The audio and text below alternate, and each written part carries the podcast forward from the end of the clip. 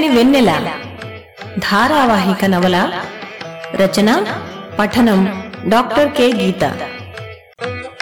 భాగం ఇరవై ఐదు.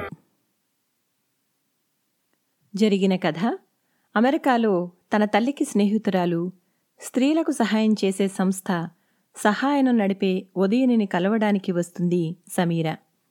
ఉదయని పట్ల చాలా మంచి అభిప్రాయం కలుగుతుంది సమీరకి. నాలుగు నెలల గర్భవతైన సమీర తనకు విడాకులు తీసుకోవాలనుందని అందుకు దోహదమైన పరిస్థితుల్ని చెబుతుంది. ఉదయని తన్మయి కథ చెప్తాను విన్నాక ఆలోచించుకోమని చెప్తుంది సమీరతో. చుట్టాల పెళ్ళిలో కలుసుకున్న తన్మయి శేఖర్లకు పెద్దవాళ్ళ అనుమతితో పెళ్ళి జరుగుతుంది. విశాఖపట్నంలో కొత్త కాపురం ప్రారంభిస్తారు. పెళ్ళైన సంవత్సరంలోనే అబ్బాయి పుడతాడు. తన్మయి యూనివర్సిటీలో ఎంఏ చదువుతూ ఉంటుంది. ఇలా గెడ్డం పెంచుకుని తిరుగుతుంటే ఏమనుకోవాలి? అంది తన్మయి పక్కనే నడుస్తున్న కరుణతో చిన్నగా నవ్వుతూ. మయ్యి మీతో ఎన్నో మాట్లాడాలి. ఎంతో చెప్పాలి. అసలు అసలు ఎక్కడికి వెళ్ళిపోయారు మీరు ఇన్ని నాళ్ళు అన్నాడు. ముక్కుపుటాలు ఎగరేస్తూ నిష్ఠూరంగా. తన్మయికి చప్పున నోటి చివరి వరకు శేఖర్ అని వచ్చింది కానీ తమాయించుకుంది. తన బతికేమిటో తనకే తెలియని పరిస్థితి. ఇంకా అతనికి ఏమని చెప్తుంది? మీరేం ఆలోచిస్తున్నారో తెలుసు నాకు. నేనెక్కడికి వెళితే ఇతనికేమిటి అనేగా? అసలే మా అమ్మకి ఒంట్లో బాగుండడం లేదు. అది చాలక సెలవుల్లో నా పార్ట్ టైం ఉద్యోగమూ ఊడింది. ఇక రిజల్ట్ సరే సరి నాలుగో ర్యాంకు. అసలు నాలుగో ర్యాంకు వచ్చినందుకు కాదు నా బాధ. మొదటి మూడు ర్యాంకుల్లోనూ వస్తేనే మెరిట్ స్కాలర్షిప్ వస్తుంది. ఆ ఆశ కూడా పోయింది.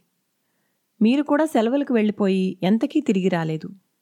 ఇక నేను ఇలా కాకుండా ఎలా ఉంటాను చెప్పండి? అన్నాడు కరుణ కళ్ళల్లో నీటి పొర మెదులుతూ ఉండగా.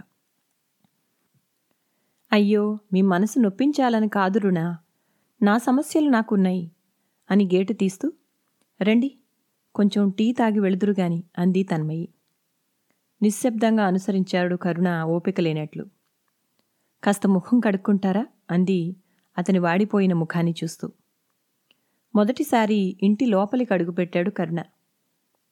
పుస్తకాల గూడులో అందంగా సర్ది ఉన్న పుస్తకాల దగ్గర ఒక్క క్షణం ఆగి అమృతం కురిసిన రాత్రి పుస్తకాన్ని చేతిలోకి తీసుకుని పేజీలు తిప్పకుండానే అంత నీరసంలోనూ ధారాళంగా గాజు కెరటాల వెన్నెల సముద్రాలు జాజి పువ్వుల అత్తరు దీపాలు మంత్రలోకపు మణిస్తంభాలు నా కవిత చందనశాల సుందర చిత్ర విచిత్రాలు.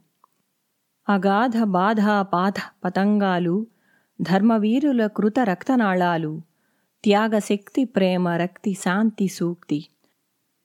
నా కళాకరవాల ధగద్ధగరవాలు రవాలు నా అక్షరాలు కన్నీటి జడులలో తడిసే దయా పారావతాలు నా అక్షరాలు ప్రజాశక్తుల వహించే విజయ ఐరావతాలు అంటూ కలల పట్టుకుచ్చులూగుతున్న కిరీటం ధరించిన తిలక్ మీకు ఇష్టమన్నమాట అన్నాడు. తన్మయి విస్మయంగా చూసింది అతని వైపు. ఇతనికి రానిదేదైనా ఉందా?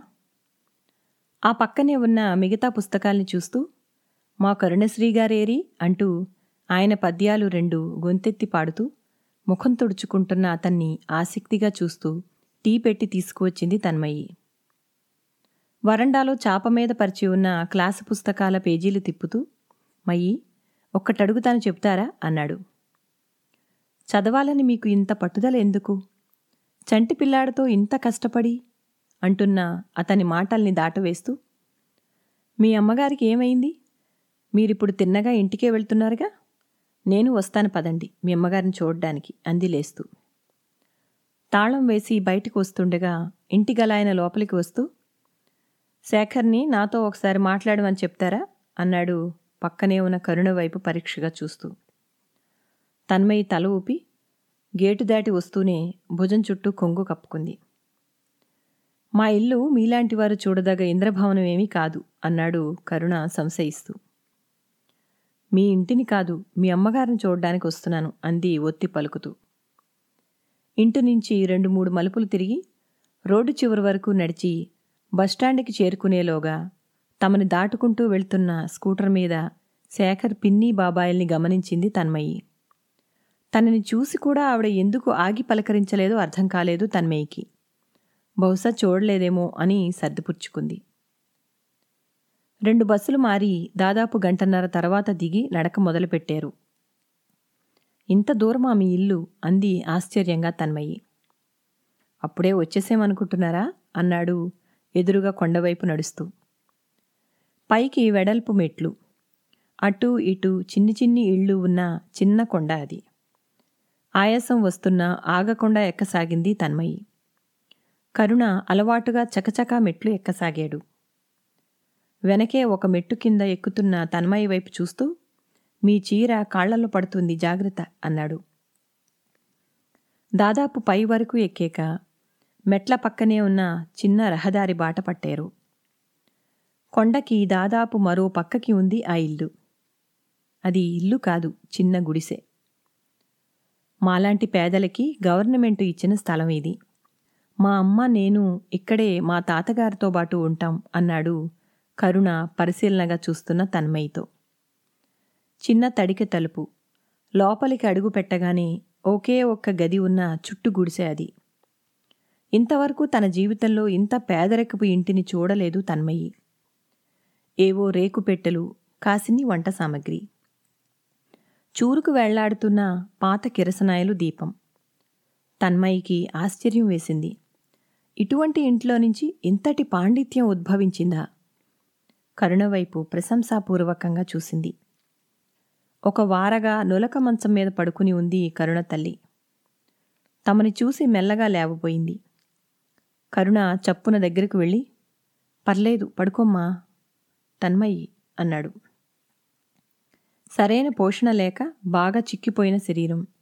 ఒక కాలు మొత్తం కదల్లేని స్థితిలో ఉంది. బాగా లావు వాచి బోధకాలని స్పష్టంగా తెలుస్తుంది. నువ్వేనమ్మా తన్మయివి? మా వాడు అస్తమాటు చెప్తూ ఉంటాడు అంది తన్మయిని పరీక్షగా చూస్తూ. తన్మయి ఆవిడికి ఎదురుగా నేల మీద పరిచిన చింకి చాప మీద కూర్చుంది. నిలువుగా నామం పెట్టుకుని మెడలో ఎప్పటివో రంగు పోయినట్లున్న కాషాయ పూసల మాలతో సన్యాసినిలా ఉంది ఆవిడ. కర్ణవైపు చూస్తూ ఏ నానా అన్నం తింటారా? అంది హీనమైన స్వరంతో. మేం పెట్టుకుంటాంలే అమ్మా అన్నాడు. పొద్దుట్నుంచి ఏం తిన్నావో ఏమో అంటూ నిద్ర లేచి టీ తాగి వెళ్తాడమ్మా. రాత్రిపూట ఒక్కటే భోజనం. మా నాన్నని నన్ను కనిపెట్టుకుని చూస్తాడు కానీ వాడి గురించి పట్టించుకోడు. అంది తన్మయితో ఆవిడ మరింత హీన స్వరంతో.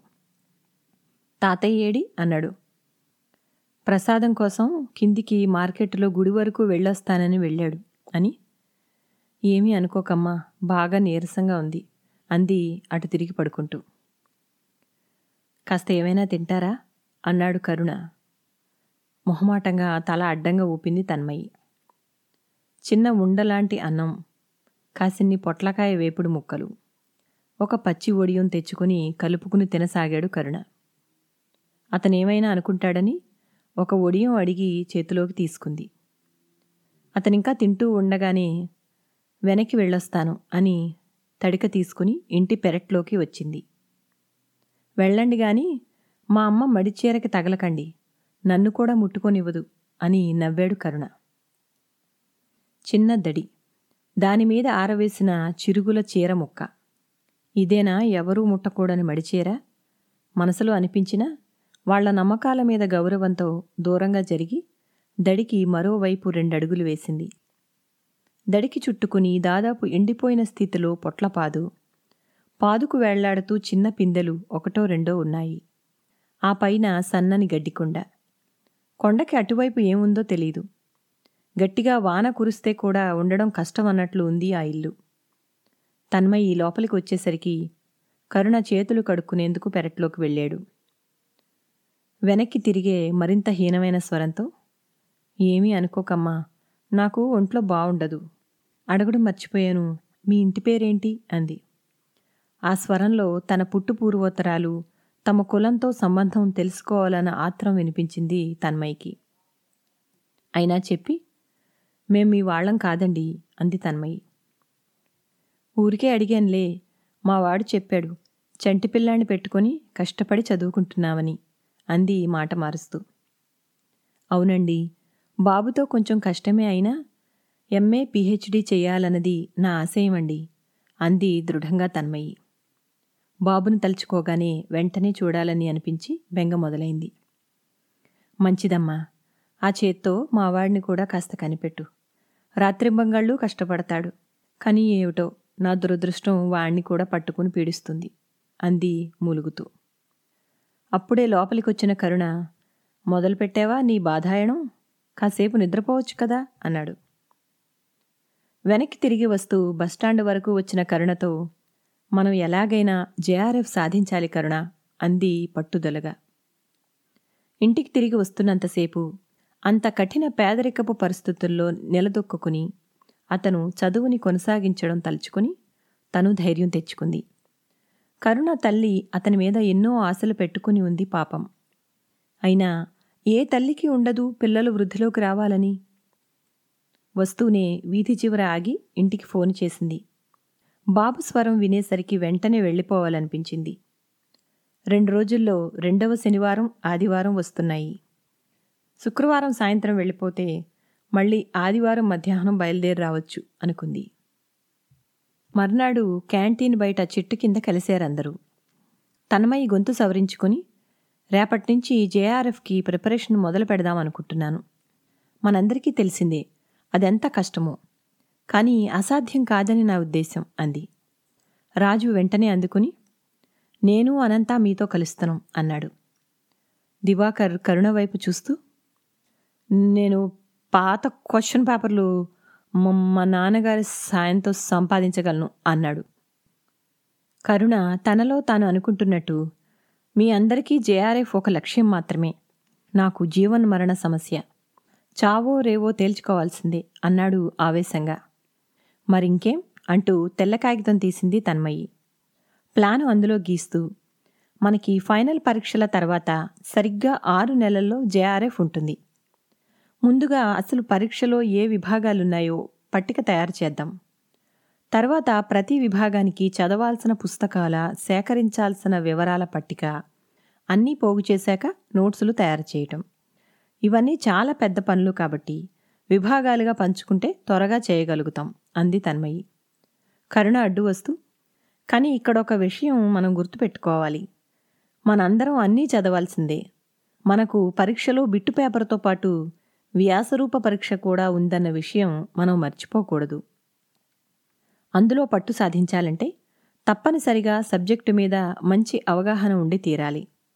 మీ అందరికీ సంస్కృతం ప్రాచీన తెలుగు సాహిత్య చరిత్ర వ్యాకరణం నేను చెప్తాను అన్నాడు కరుణ.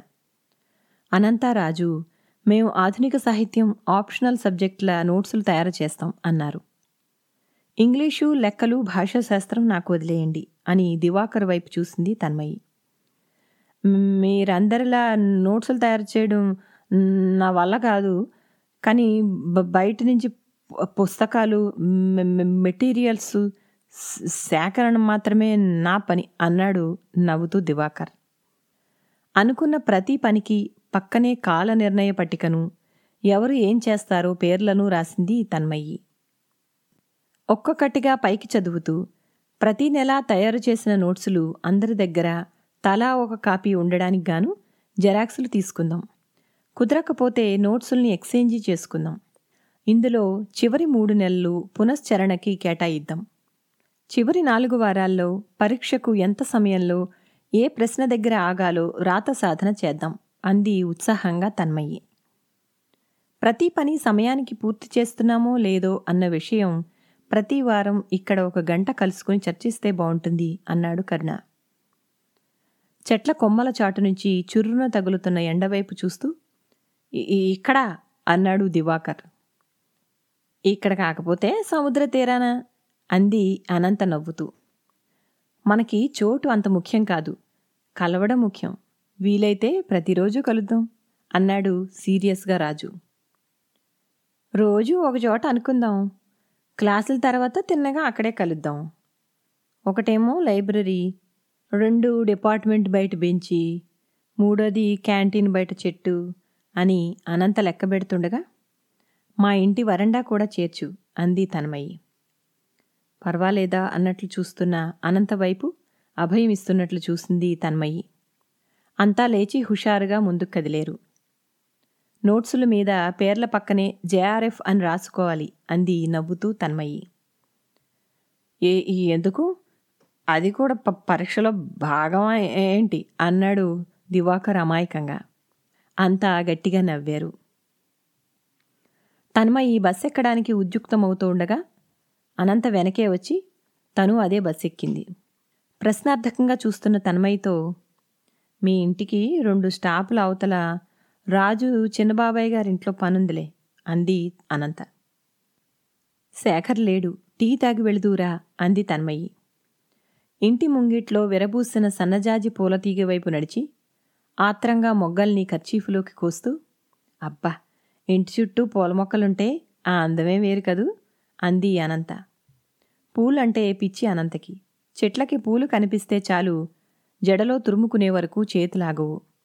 రోజు నందివర్ధనమో గన్నేరు పువ్వో ఏవి కనబడ్డా తల్లో తురుముకుని కనిపిస్తుంది.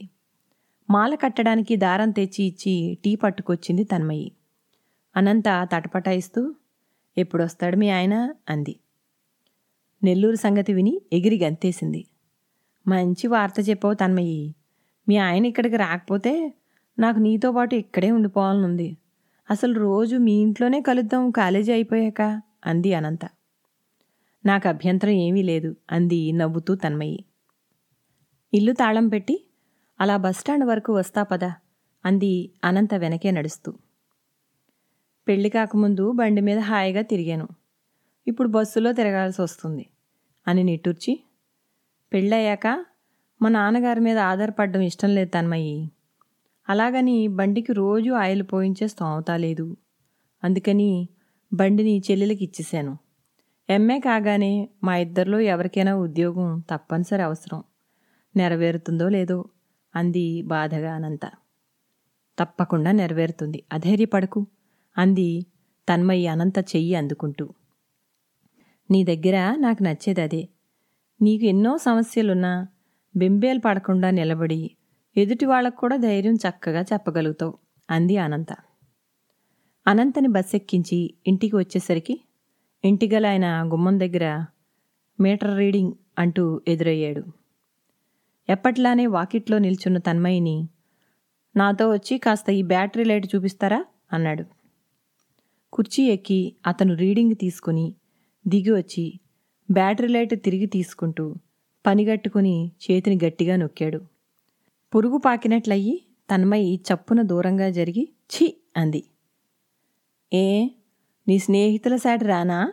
అన్నాడు వెకిలిగా స్నేహితులన్న పదాన్ని ఒత్తి పలుకుతూ. ఒక్క ఉదుటున బయట వరండాలోకి వచ్చి మర్యాదగా బయటికి నడవండి లేకపోతే మీ ఆవిడ్ని పిలుస్తాను అంది. అతను అసలు అదేమీ తప్పు కానట్లు మారు మాట్లాడకుండా నడుచుకుని వెళ్ళిపోయాడు. తన్మయికి ఒక్కసారిగా విపరీతమైన భయంతో కాళ్ళలో నుంచి వణుకు పట్టుకుంది చాలాసేపు. తలలో నుంచి ధారాపాత్రంగా చెమట్లు కారసాగాయి. ఇంటికలావిడ ఊరెళ్ళిందన్న సంగతి అప్పుడు జ్ఞాపకం వచ్చింది. ఆవిడ రాగానే వాళ్ళ ఆయన నిర్వాకం చెప్పాలి. శేఖర్కి కూడా ఫోన్ చేసి అసలు తను ఇక్కడ ఉన్న విషయం మొదట చెప్పాలి. ఇక ఈ ఇంట్లో ఉండడం అసంభవం. కానీ శేఖర్ గురించి ఆలోచించేసరికి తలనొప్పి కూడా మొదలైంది.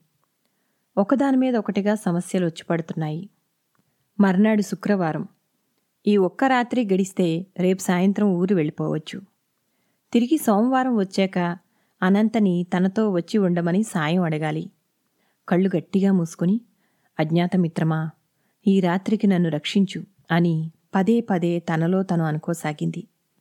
ఆ రాత్రి పడుకునే ముందు తలుపు గడియకి అడ్డుగా అట్లకాడ పెట్టి కుర్చీని తలుపుకి అడ్డంగా పెట్టింది.